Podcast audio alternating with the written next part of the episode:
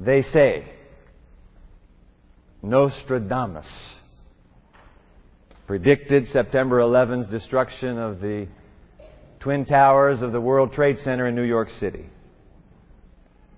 The Internet, I don't know if you've seen it, the Internet has been hot with his purported quatrain prediction. I don't know exactly how the words go, but something like, uh, in the city of York, two tall brothers fell, or something like that. Turns out, it's all been an urban legend. Nostradamus never wrote those words. He made no such prediction. And besides, he never knew the future anyway. They say Jesus predicted an epidemic of fear on the eve of His return. Is that an urban legend? Or is that urban living since September eleventh? Let's pray. Oh God, Nostradamus. He couldn't know, didn't know the future. It hasn't ruined our day. It doesn't bother our souls.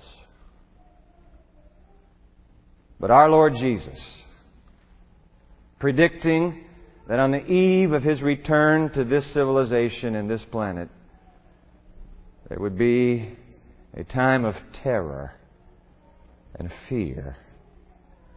Oh God, in the light of our present predicament, how shall we relate to His ancient prediction? Give us His promise. That's what we want. As we worship here together in His name. Amen. Can we just talk for a moment? I want to just, just kind of think and reflect out loud with you. Has it occurred to you too? I mean, are, are you sensing this? Uh, in this post September eleventh world in which we now find ourselves. Are you picking up on this? Fear. You know what fear is. F E A R. Fear. Is this true? It, fear has become the unwanted subplot in nearly every story we are hearing these days. Or, or am I kind of, am I just imagining this? Are you picking up on that? Fear. You know what fear is. Everybody knows what fear is. I, I would like for a few moments to read my newspapers with you in chronological order. I'm not going to read them through, but I am intrigued with how fear has inserted itself into the developing headline stories of our nation, at least. This is from a week ago, all right? Monday, U S A Today. I'm going to hold it up. Maybe we can get the camera in on it. Can you see this here? Anthrax incidents create, can you see that, growing sense of anxiety. So I, I'm reading the cover story, and uh, it, as anthrax contamination spread from Florida to New York and then to Nevada, by the way, this was before we found out it was in the nation's capital, anxiety about bioterrorism edged uncontrollably close, or uncomfortably rather, uncomfortably close to panic. Now they're quoting Tommy Thompson, uh, the Secretary of the Health and Human Services Department. Quoting him, there are a lot of people in America that are afraid, and understandably so, because bioterrorism has never hit America before. Hmm. That was Monday. All right? Now, this is Tuesday. U S A Today. I don't subscribe to U S A Today, but I was in a hotel last week, and so that's what they handed out. Can you see the headline here? Our Nervous Nation. All right, you see that. Let me read just a line here. Since the September eleventh attacks, Americans have been on a roller coaster of emotions from sheer horror to grief, to anger to fear and uncertainty. Their laundry list of worries keeps growing longer as more possible anthrax cases are uncovered, and experts outline other forms of possible terrorism, from tainted water to smallpox, all this while the government warns the country of other unknown threats. Then they quote a professor of psychiatry in New York. I want to put his words up on the screen. Take a look at, uh, who is this? This is Doctor Norman Sussman, clinical professor of psychiatry, New York University Medical School. He's speaking. The predominant emotion in the country right now is fear, and it is appropriate to be fearful right now. Well, I'm glad we have that permission, because now It, uh, it, we, we can go ahead and be that. It's appropriate, says this psychiatrist. Fear. All right, well, let's go to the... This is Wednesday. This is Wednesday. Last week, okay. Oh, okay, this one is a story. Cover story. Passengers turning into air police. It's a story about U S Air, a flight from San Francisco to uh, Charlotte, North Carolina, a few days ago. The pilot gets out, comes out of the cockpit with an axe in his hand. He gets on the P A system of the plane. He says, I want to tell you three things. Number one, if anybody says there's a bomb on this plane, they're lying. There is no bomb. If anybody tells you that uh, we, we have some sort of bioterrorism, don't worry. We can get down fast enough to deal with that at a nearby airport if we're in the air. If anybody decides, however, to take control of this plane, I want to tell you, grab a blanket, some pillows, and would you jump all over him? And then he said, I have this axe. By the way, he said, I can shave with this axe, and it sits right behind, right beside me in the cockpit. Oh, I feel better about flying already. I didn't know. What's going on in this country? All right. That's last week. This week, Sunday's paper. Now let's get to South Bend Tribune. Let's go home. Can you see the headline in the in, in the paper from South Bend? Can you see this? Experts see rise in hysteria. Let me just read a line here. Public hysteria, the contagion of panic spread by rumor and false alarms, is more dangerous than the real problem. And America is on the verge of it, mental health authorities say. Now, let's put her up. Her name is Gloria Leon. Let's put her on the screen because they're quoting her. Who is Gloria Leon? She is a University of Minnesota psycho- psychology professor who specializes in the study of people in disasters. What is she saying? There is a general feeling among a lot of people of extreme fear bordering on panic.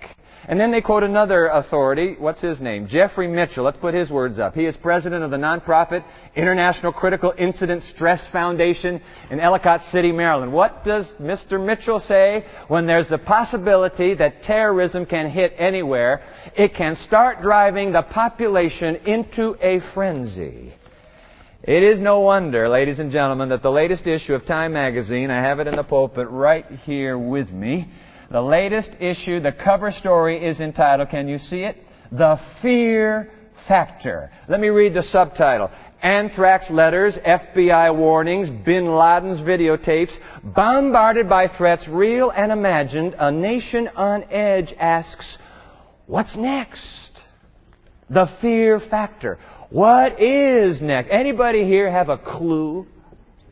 I'm going to be honest with you. For the last weeks now, since September eleventh, quite frankly, I've been haunted with the same question. What is next? Do you know? I don't know. I, don't, I would never have guessed anthrax. What is next? Yesterday's paper, a warning to vegetarians. Thanks a lot. I was trying to follow you with that. A warning to vegetarians. It's the one food industry that's not regulated in terms of federal ex- inspection before it goes to this marketplace. What's next? I don't know. I'm sure you've been asking the question.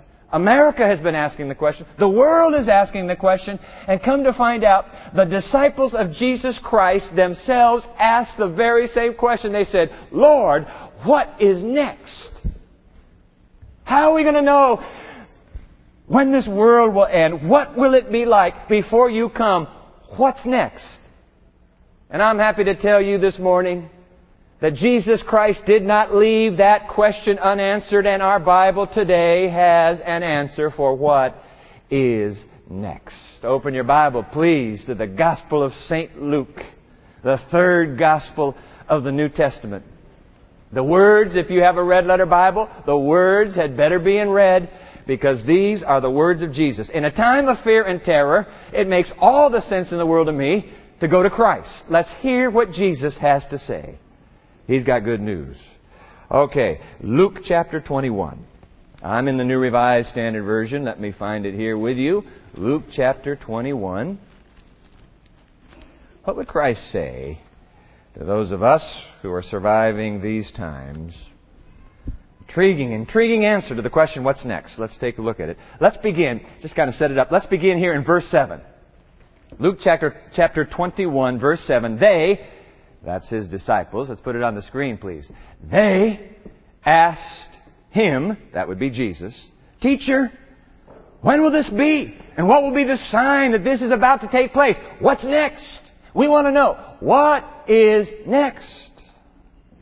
Jesus replies, this is now these words in verse nine ought to be in red. When you hear of wars and insurrections, do not be terrified, for these things must take place first, but the end will not follow immediately. Ladies and gentlemen, just a little reminder here. We have been in war and wars for two thousand years since Christ spoke these words.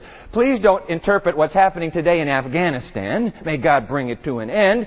Do not interpret that as, well, this has got to be it. We've been, Jesus said, wars are not a sign. I'm sorry, we're going to have wars, but that doesn't mean I'm coming right after the war. Wars are here to stay on this planet.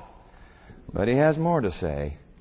Verse ten, then he said to them, nation will rise against nation, and kingdom against kingdom, and there will be great earthquakes, and in various places famines and plagues.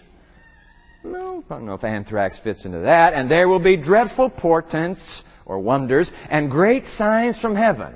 Now, more about those signs from heaven. Jump down to verse twenty-five. There will be signs in the sun, the moon, and the stars, and on the earth distress among nations confused. Confusion will reign before I return. Confused by the roaring of the sea and the waves. Verse twenty-six, people will faint from fear and foreboding of what is coming upon the world, for the powers of the heavens will be shaken. Then, verse twenty-seven, then, see, fear in verse twenty-six, then, verse twenty-seven, then they will see the Son of Man coming in a cloud with power and great glory. Now I want you to catch what Jesus says before the then. We know what the then is. It's the return of Christ. Go back to verse twenty-six, just that first line in twenty-six. People will faint from fear and foreboding of what is coming upon the world. You know, they, apparently there will be the, the, the, the psyche of earth before Christ returns will be this, this, this dread, this numinous, nameless dread and foreboding. It, it will be palpable, but they do not know what's coming. They just know something's coming. There's a shoe that's going to drop. Something is going to come out of the sky. Maybe it will come up from the ground. This, this nameless terror. Then, then, they'll see the sign of the Son of Man. I want to go back to uh, this Time magazine article. This is a cover story entitled Fear Factor. Listen to uh, the writer. This writer is, her name is Nancy Gibbs. She kind of sets it up here. By the time President Bush appeared in prime time to invite the country officially both to buck up and freak out. I thought that was a very interesting editorial uh, kind of description of uh, buck up and freak out. The war at home was already well underway. Hazmat, those are hazardous materials, become a new, new word in our American vocabulary. Hazmat teams from coast to coast were being called out two and three times a day to decontaminate buildings because someone worried about powder in a package. Last week I was out in Los Angeles at the Adventist Media Center taping six more programs to Faith for Today. Monday we began the taping about three o'clock in the afternoon. We went a little bit uh, later than usual into the evening. It's now the last shot and it's it's after seven. As I'm going through the maze of this media center away from the uh, set, somebody's hurrying through and said, everybody out of the building. Out, out, out, out, out, out, out. So I go out of the building and you know, it's dark at, in L A at this time. It's seven o'clock now, past seven, and we're all just standing around. Huge Simi Valley fire truck, firemen in their yellow uh, outfits, and we've all come to love the firemen of this nation. They were there. What's the problem? Well, five fifteen in the afternoon, one of the secretaries in the big complex got opened a letter from Africa. And in the letter, there was some, there were some granules and, and, and, and grains. And she went to her boss and said, what should I do with this? And he said, call the police. And so the police came and took the letter, and then they called the fire department, emptied the building. We had to sign papers, sign a paper saying who we were and where we were from. And finally when they said, look, if you weren't, if you didn't know Gloria, you weren't with her this afternoon, you weren't in that section of the building, you all can leave. We disappeared.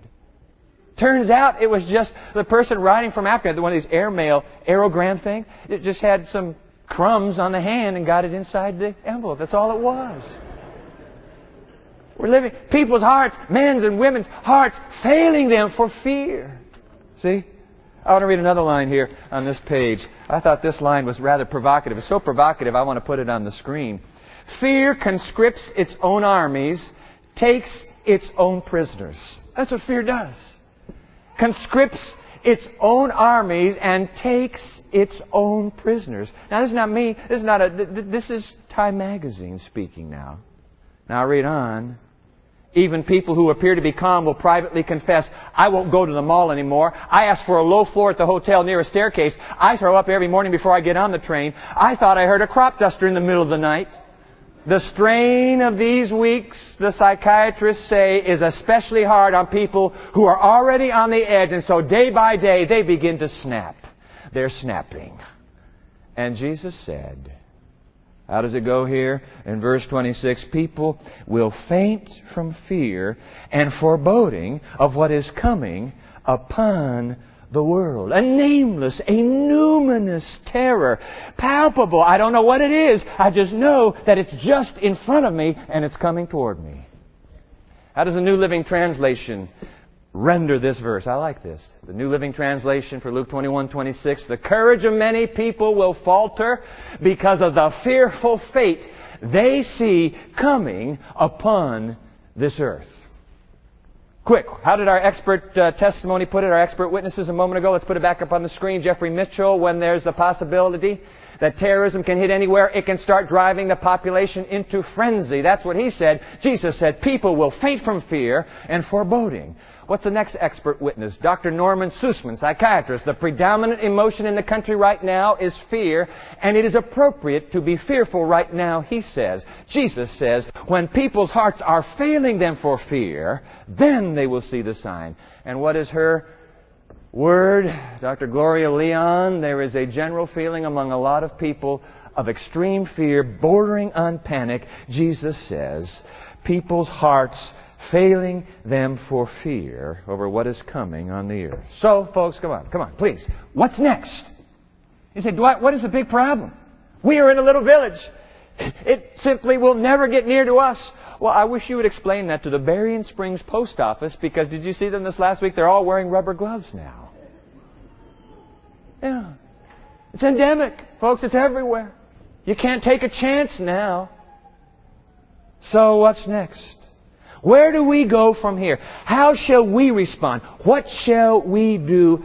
Hallelujah. Jesus does not only diagnose our phobia, He offers an antidote. An antidote to national terror and personal fear. He gives to us a threefold prescription. A threefold prescription for raw faith. I wish you would jot these down. They're so simple. Just get these three, will you? A threefold prescription. Three actions you and I can take to experience raw faith in a time of real terror. Prescription number one. Jot it down. Prescription number one, kneel down. Kneel down. How could it be any more simple than that? Let's pick it up in verse thirty-four. Be on guard. See, Jesus is still speaking here. This is verse thirty-four, same chapter.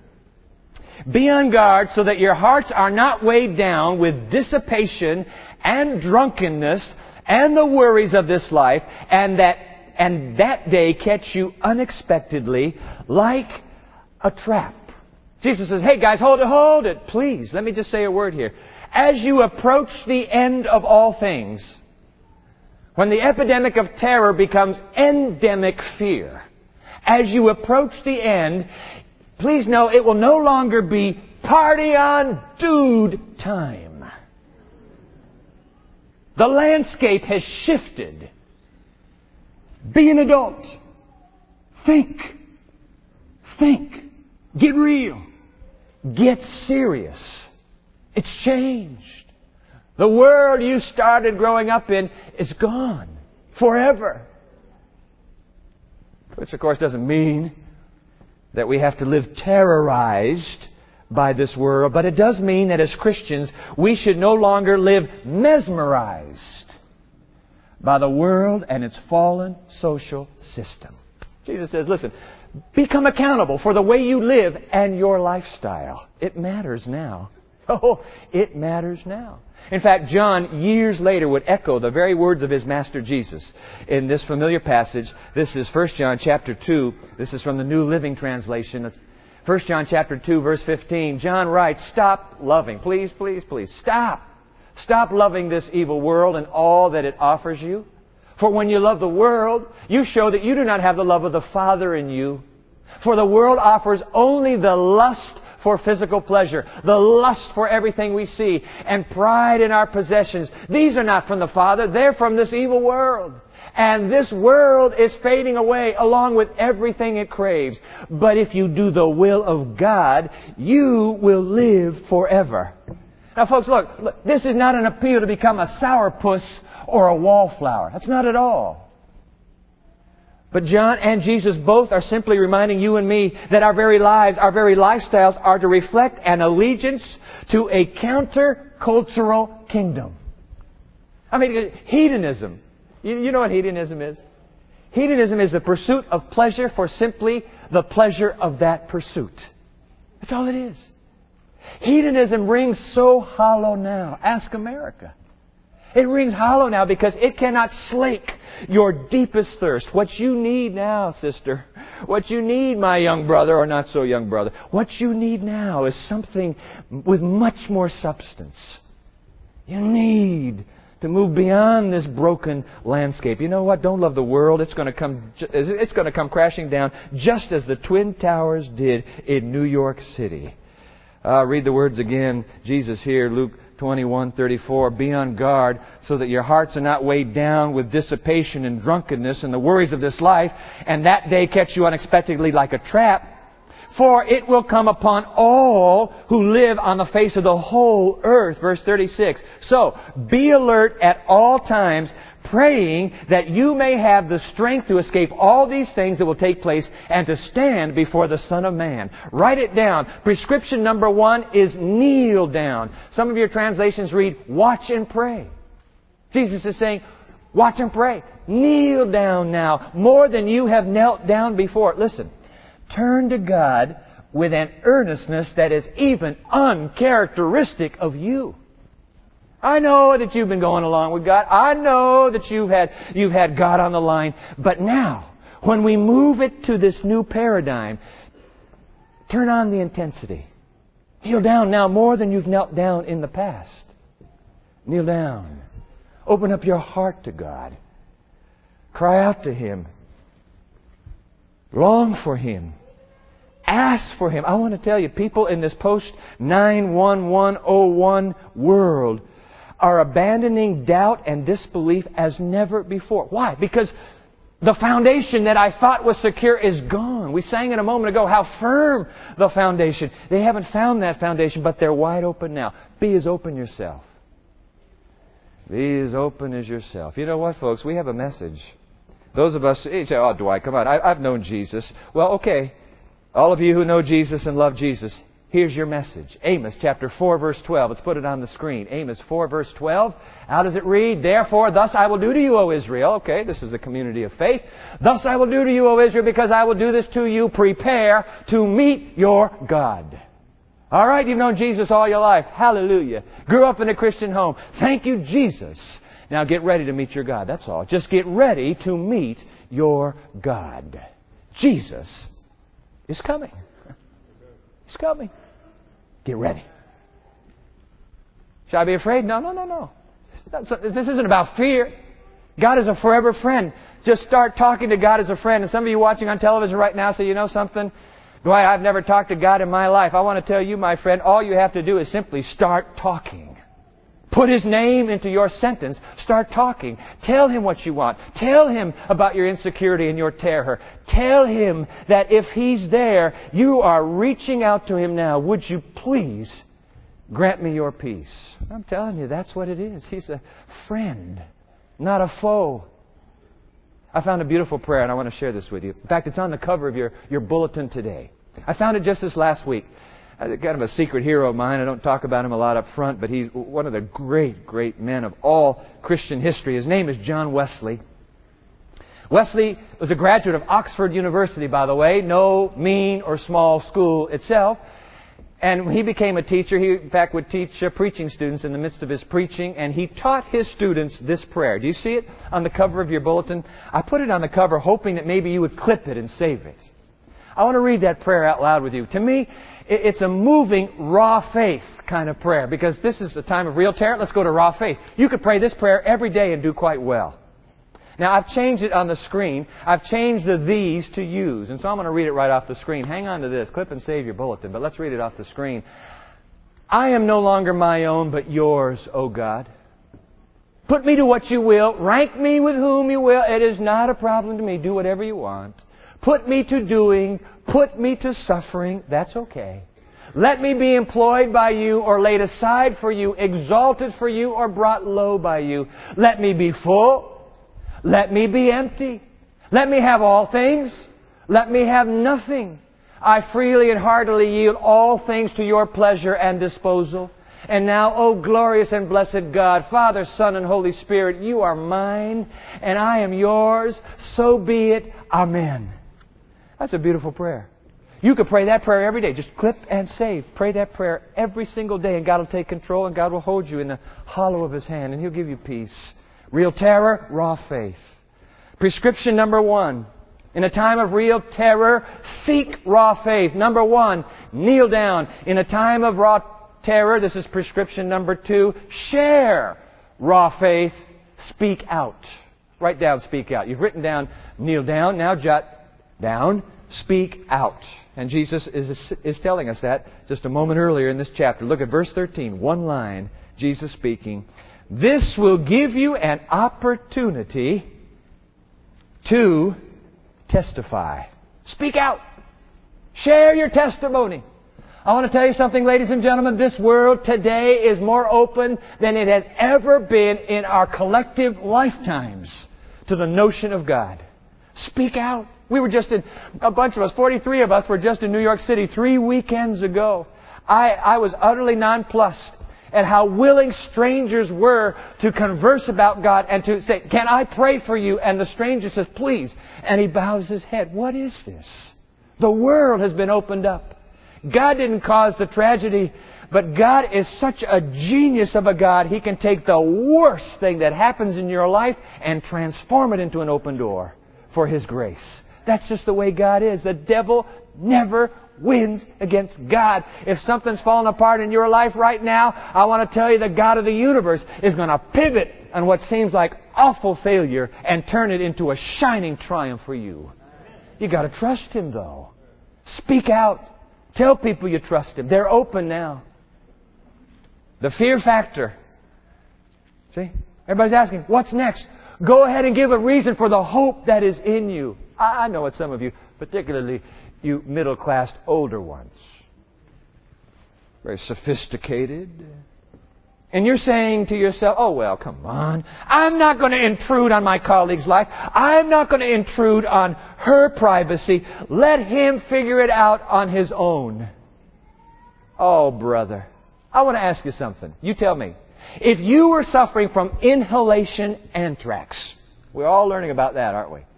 If you were suffering from inhalation anthrax and I live next door to you and inside my medicine cabinet I have a year's supply of Cipro, Bayer's antibiotic for anthrax, and I learned that you are dying of anthrax next door and I have a medicine cabinet full of life-saving medicine, would it not be the height of selfishness for me to say, well, let him find it on his own. Let her find it. Somebody will help her. What is the problem with that picture?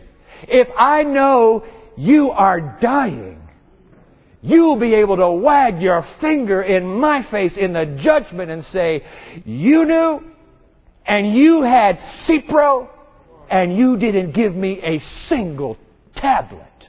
Why? And I'll mumble something about, well, well, you know, I want to honor your privacy. Honor my privacy? You just mandated my death. Come on, guys. Life-saving, life-giving. If you have discovered that Jesus Christ is the Savior of the world, dying to save every man, woman, and child on this planet, and you have found Him as your Savior, give me one good reason why you would not offer Him to somebody you know who's dying without Him. You say, oh, Dwight, He's not dying. Yes, He is. He is dying. It's a slow death like anthrax. It's slow.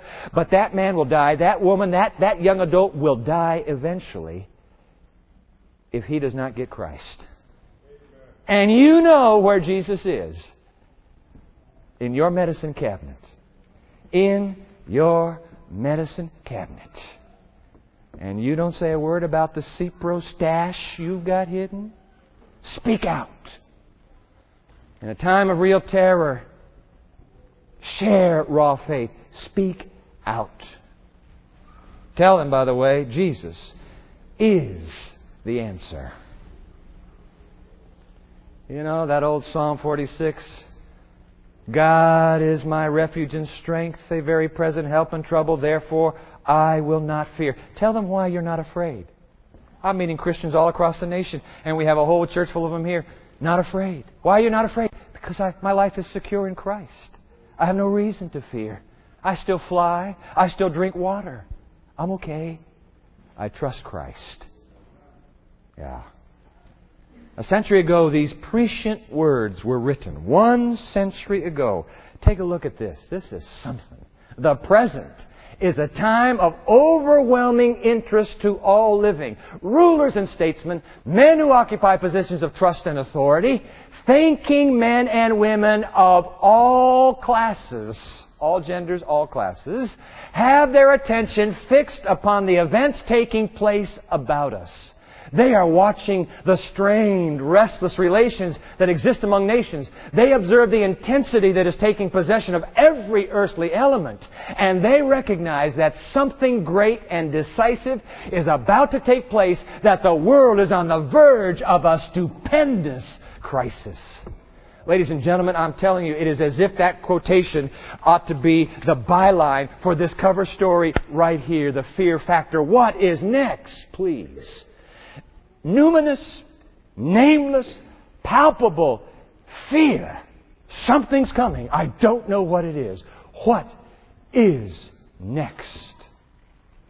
If the world were ever set up for the good news of Jesus Christ and the peace He offers to be quickly passed from man to man and woman to woman and young adult to young adult, this is the hour, folks. In our lifetime, it has never been more. Hey, come on, I'm going to talk to you. Because some of you are saying that's hyperbole. That's just a little bit of homiletical hyperbole. It is not. How many of you went through World War Two? Put your hands up. If you went through World War Two, don't be ashamed. Were you alive during World War Two? Come on. There got to be a few of you. God bless you. How many went through, uh, were alive during the Korean War? Vietnam War? No. Uh, a Gulf War? No, well, it should be all of us. Thank you. I want to make sure you get everybody in. Folks, I tell you what, access your computer, run through the memory. The nation has never, America has never, the world has never been so jittery and afraid as it is today.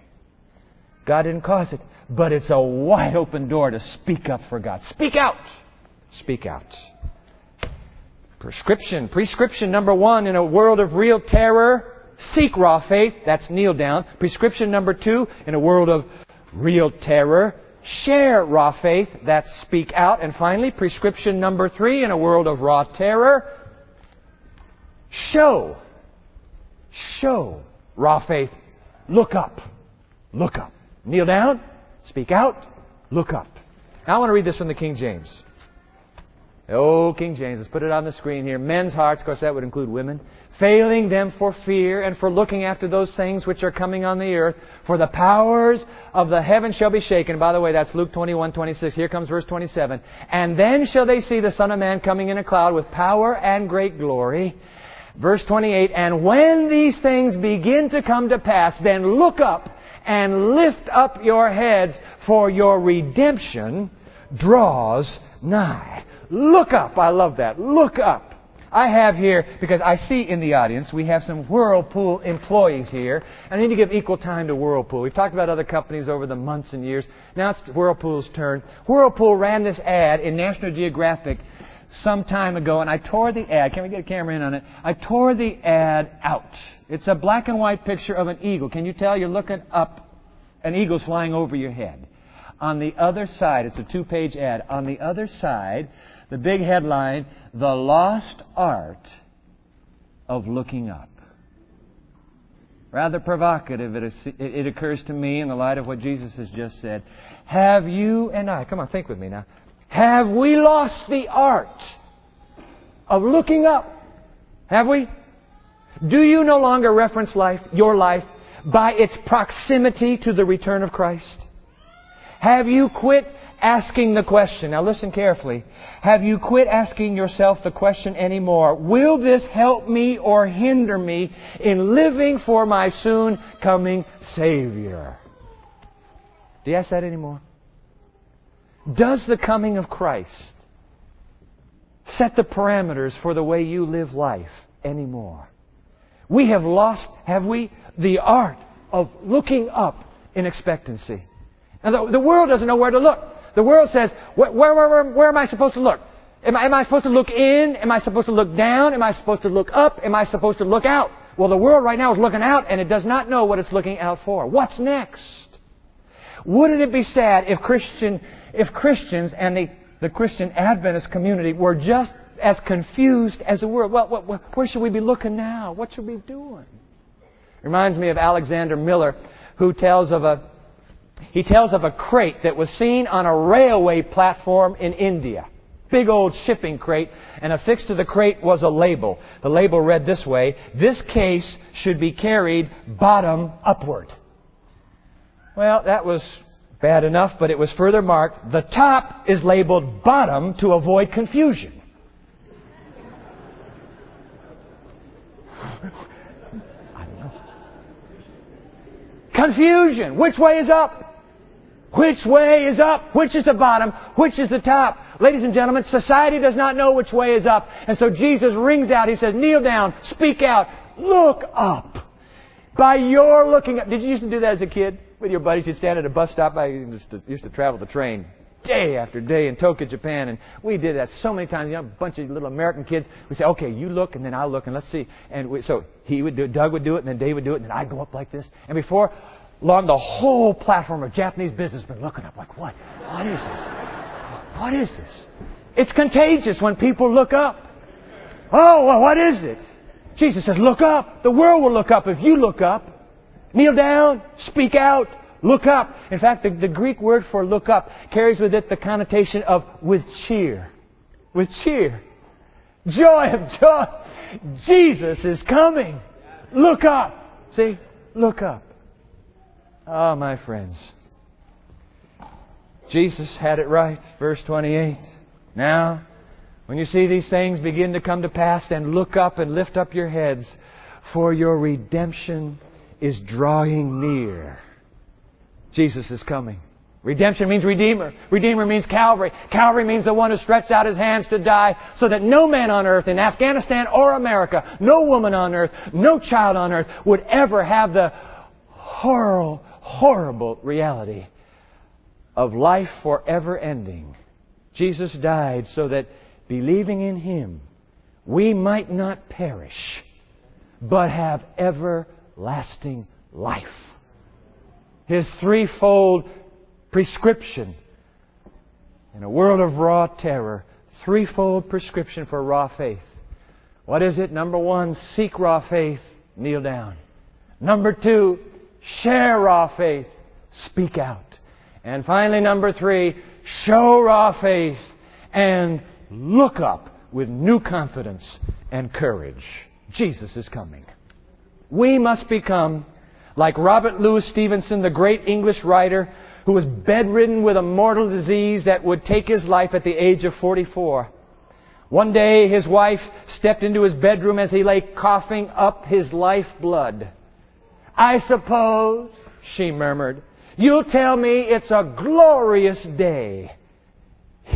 "Yes," he replied. "Strange, isn't it, that I was just going to say that?" And then looking at the sunlight streaming through his window, Stevenson continued, "I refuse to let a row of medicine bottles be the circumference of my horizon.